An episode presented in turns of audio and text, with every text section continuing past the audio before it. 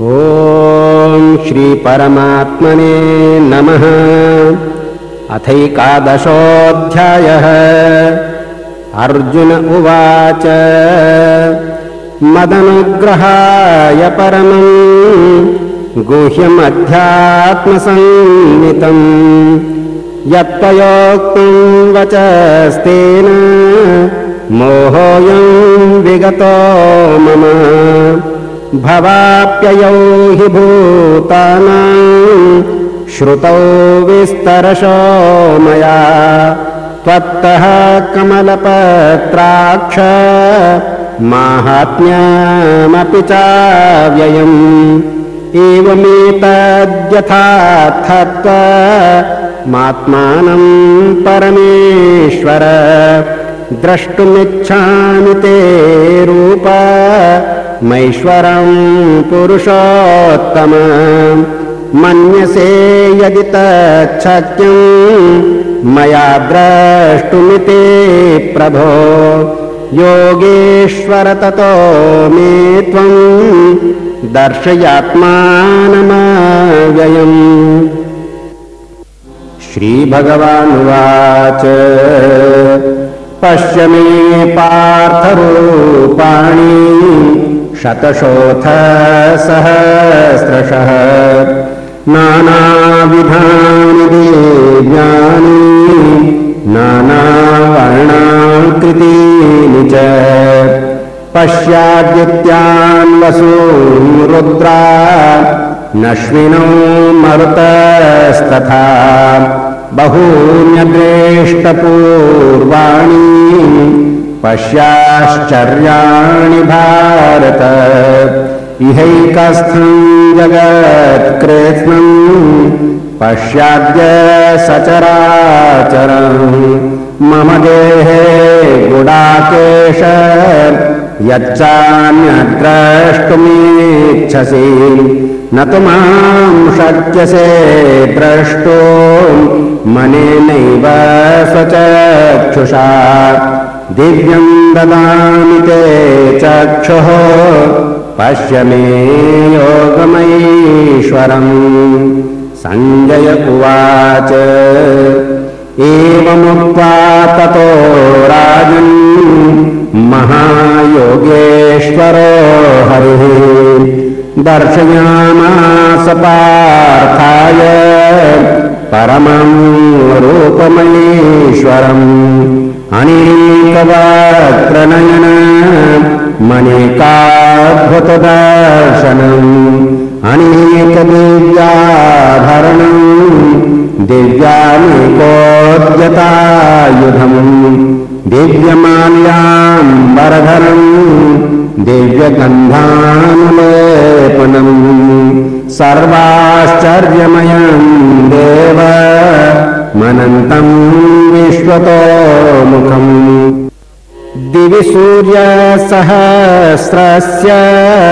भवेद्युगपदोत्थिता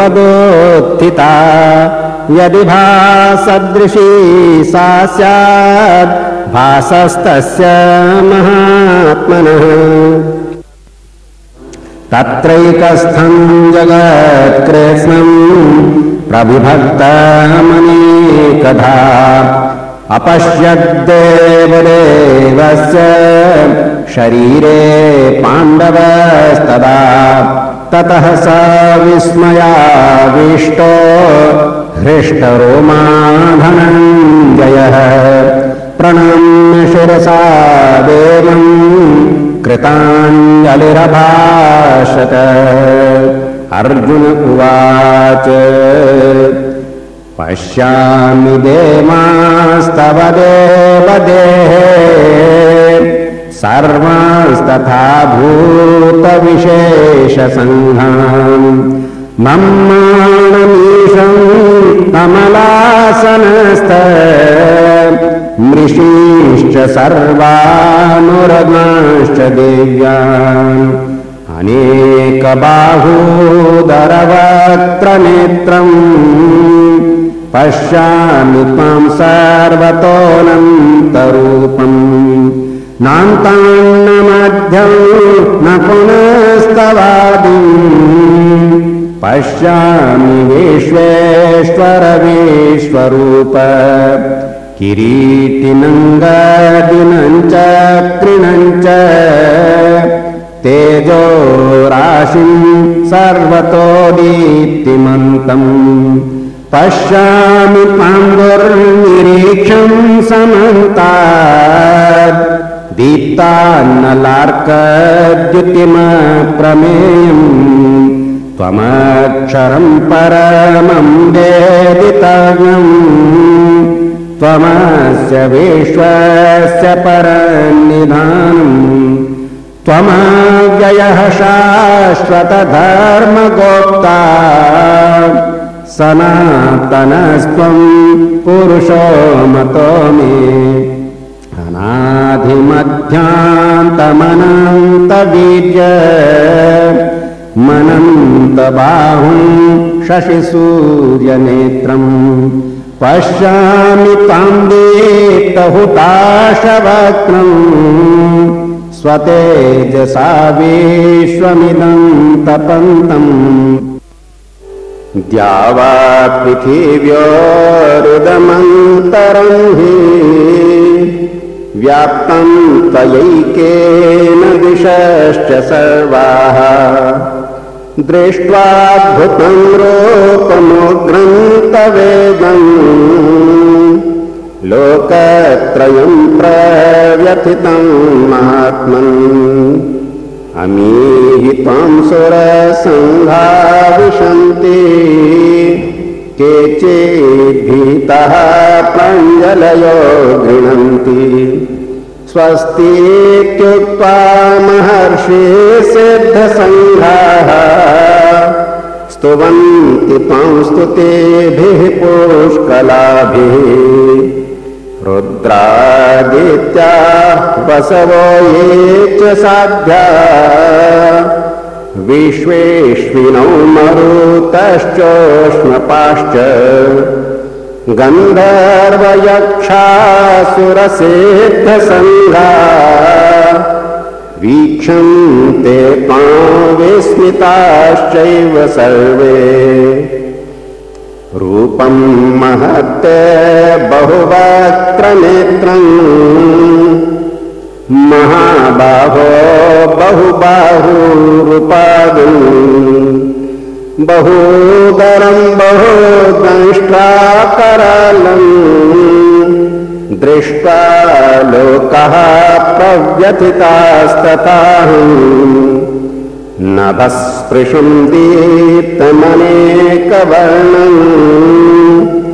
व्याप्ताननम् दीप्तविशालनेत्रम्। दृष्ट्वा हि ताम् प्रव्यथितान्तरात्मा धृतिम् न विन्दामि शमम् च विष्णो। दंष्ट्राकरालानि च ते मुखानि दृष्ट्वैव कालानलसन्निहानि दिशो न जाने न लभे च शर्म। प्रसीद देवेश जगन्निवास। अमी च त्वम् धृतराष्ट्रस्य पुत्राः सर्वे सहैवावलिपालसङ्घैः भीष्मो द्रोणः सूतपुत्रस्तथासौ सहास्मदीयैरपि योधमुख्यैः वक्त्राणि ते करमाणा विशन्ति दंष्ट्राकरालानि भयानकानि केचिद्विलग्ना दशनान्तरेषु सन्दृश्यन्ते चूणितैरोत्तमाङ्गैः। यथा नदीनाम् बहवोऽम्बुवेगाः समुद्रमेवाभिमुखा द्रवन्ति तथा तवामि नरलोकवीरा। विशन्ति वक्त्राण्यभिज्वलन्ति यथा प्रदीप्तम् ज्वलनम् पतङ्गा विशन्ति नाशाय समृद्धवेदाः तथैव नाशाय विशन्ति लोका। स्तवापि वक्त्राणि समृद्धवेदाः लेलीह्यसे ग्रसमानः समन्ताल्। लोकान् समग्रान् वदने ज्वलद्भिः तेजोभिरापूर्य जगत्समग्रम् भासस्तवोग्रः प्रतपन्ति विष्णु। आख्याहि मे को भवानुग्ररूपो। नमोऽस्तु ते देववर प्रसीद विज्ञातुमिच्छामि भवान्तमाद्यम्। न हि प्रजानामि तव प्रवृत्तिम्। श्रीभगवानुवाच। कालोऽस्मि लोकक्षयकृत् प्रवृद्धो। लोकान् समाहर्तुमिह प्रवृत्तः। ऋतेऽपि त्वान्न भविष्यन्ति सर्वे। एव स्थितः प्रत्यनीकेषु योधाः। तस्मात् त्वमुत्तिष्ठ यशो लभस्व। जित्वा शत्रून् भुङ्क्ष्व राज्यं समृद्धम्। मयैवैते निहितः पूर्वमेव निमित्तमात्रम् भव सव्यसाचिन्। द्रोणम् च भीष्मम् च कर्णम् तथान्यानपि योद्धवीरान्। मया हतास्त्वम् जहिमा व्यतिष्ठा युध्यस्वजेतासि रणे सपत्ना सञ्जय उवाच। एतच्छ्रुत्वा वचनं केशवस्य। कृताञ्जलिर्वेपमानः किरीटी। नमस्कृत्वा भूय एवाह कृष्णम् सगद्गदम् भीतभीतः प्रणम्य अर्जुन उवाच स्थाने हृषीकेश तव प्रकीर्त्या जगत्प्रहृष्यत्यनुरज्यते च। रक्षांसि भीतानि दिशो द्रवन्ति सर्वे नमस्यन्ति च सिद्धसङ्घाः कस्माच्च तेन न मेरन्महात्मन् गरीयसे ब्रह्मणोऽप्यादिकर्त्रे अनन्तदेवेश जगन्निवास त्वमक्षरं सदसत्तत्परं य त्वमादिदेवः पुरुषः पुराण। त्वमस्य विश्वस्य परन्निधानम् वेत्तासि वेद्यं च परं च धाम। त्वया ततं विश्वमनन्तरूप। वायुर्यमोऽग्निर्वरुणः शशाङ्कः प्रजापतिस्त्वं प्रपितामहश्च।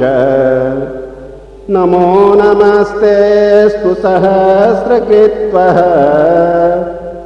पुनश्च भूयोऽपि नमो नमस्ते। नमः पुरस्तादथ पृष्ठतस्ते नमोऽस्तु ते सर्वत एव सर्व अनन्तवीर्यामितविक्रमस्त्वम् सर्वं समाप्नोषि ततोऽसि सर्वः। सखेति मत्वा प्रसभं यदुक्तम् हे कृष्ण हे यादव हे सखेति अजानतामहे मानन्तवेदम् मया प्रमादात् प्रणयेन वापि यच्चावहासार्थमसत्कृतोऽसि विहारशय्यासनभोजनेषु एकोऽथवाप्यच्युत तत्समक्षम् तत्क्षामये त्वामहमप्रमेयम् पितासि लोकस्य चराचरस्य त्वमस्य पूज्यश्च गुरुर्गरीयान्। न त्वत्समोऽस्त्यभ्यधिकः कुतोऽन्यो लोकत्रयेऽप्यप्रतिमप्रभाव तस्मात् प्रणम्य प्रणिधाय कायम् प्रसादये त्वामहमीशमीड्यम्। पितेव पुत्रस्य सखेव सख्युः। प्रियः प्रियायार्हसि देव सोढुम्। अदृष्टपूर्वं हृषितोऽस्मि दृष्ट्वा भयेन च प्रव्यथितं मनो मे तदेव मे दर्शय देवरूपम्। प्रसीद देवेश जगन्निवास। किरीटिनङ्गदिनं चक्रहस्त। मिच्छामि त्वां द्रष्टुमहं तथैव। तेनैव रूपेण चतुर्भुजेन सहस्रबाहो भव विश्वमूर्ते श्रीभगवानुवाच। मया प्रसन्नेन तवार्जुनेदम्। रूपं परन्दर्शितमात्मयोगात्। तेजोमयं विश्वमनन्तमाद्यम् यन्मे त्वदन्येन न दृष्टपूर्वम्। न वेदयज्ञाध्ययनेन दानैर्न च क्रियाभिर्न तपोभिरुग्रैः। एवं रूपः शक्य अहान्द्रलोके द्रष्टुं त्वदन्येन कुरु प्रवीर मा ते व्यथा मा च विमूढभावो। दृष्ट्वा रूपं घोरमीदृङ्ममेदम् व्यपेतभिप्रेतमनः पुनस्त्वम् तदेव मे रूपमिदं प्रपश्य। सञ्जय उवाच इत्यर्जुनं वासुदेवस्तथोक्त्वा स्वकं रूपं दर्शयामास भूयः। आश्वासयामास च भीतमेनम् भूत्वा पुनः सौम्यवपुर्महात्मा। अर्जुन उवाच दृष्ट्वेदं मानुषं रूपं तव सौम्यञ्जनार्दन। इदानीमस्मि संवृत्तः सचेतः प्रकृतिं गतः। श्रीभगवानुवाच सुदुर्दर्शमिदं रूपं दृष्टवानसि यन्मम। देवा अप्यस्य रूपस्य नित्यं दर्शनकाङ्क्षिणः। नाहं वेदैर्न तपसा न दानेन न चेद्यया शक्य एवं विधो द्रष्टुं दृष्टवानसि मां यथा।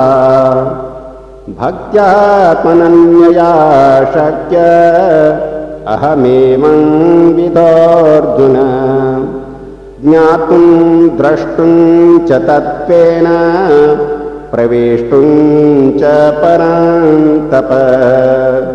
मत्कर्म मत्परमो मद्भक्तः सङ्गवर्जितः।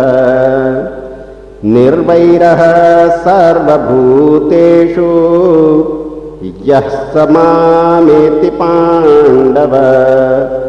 ॐ तत्सदिति। श्रीमद्भगवद्गीतासूपनिषत्सु ब्रह्मविद्यायां योगशास्त्रे श्रीकृष्णार्जुनसंवादे विश्वरूपदर्शनयोगो नाम एकादशोऽध्यायः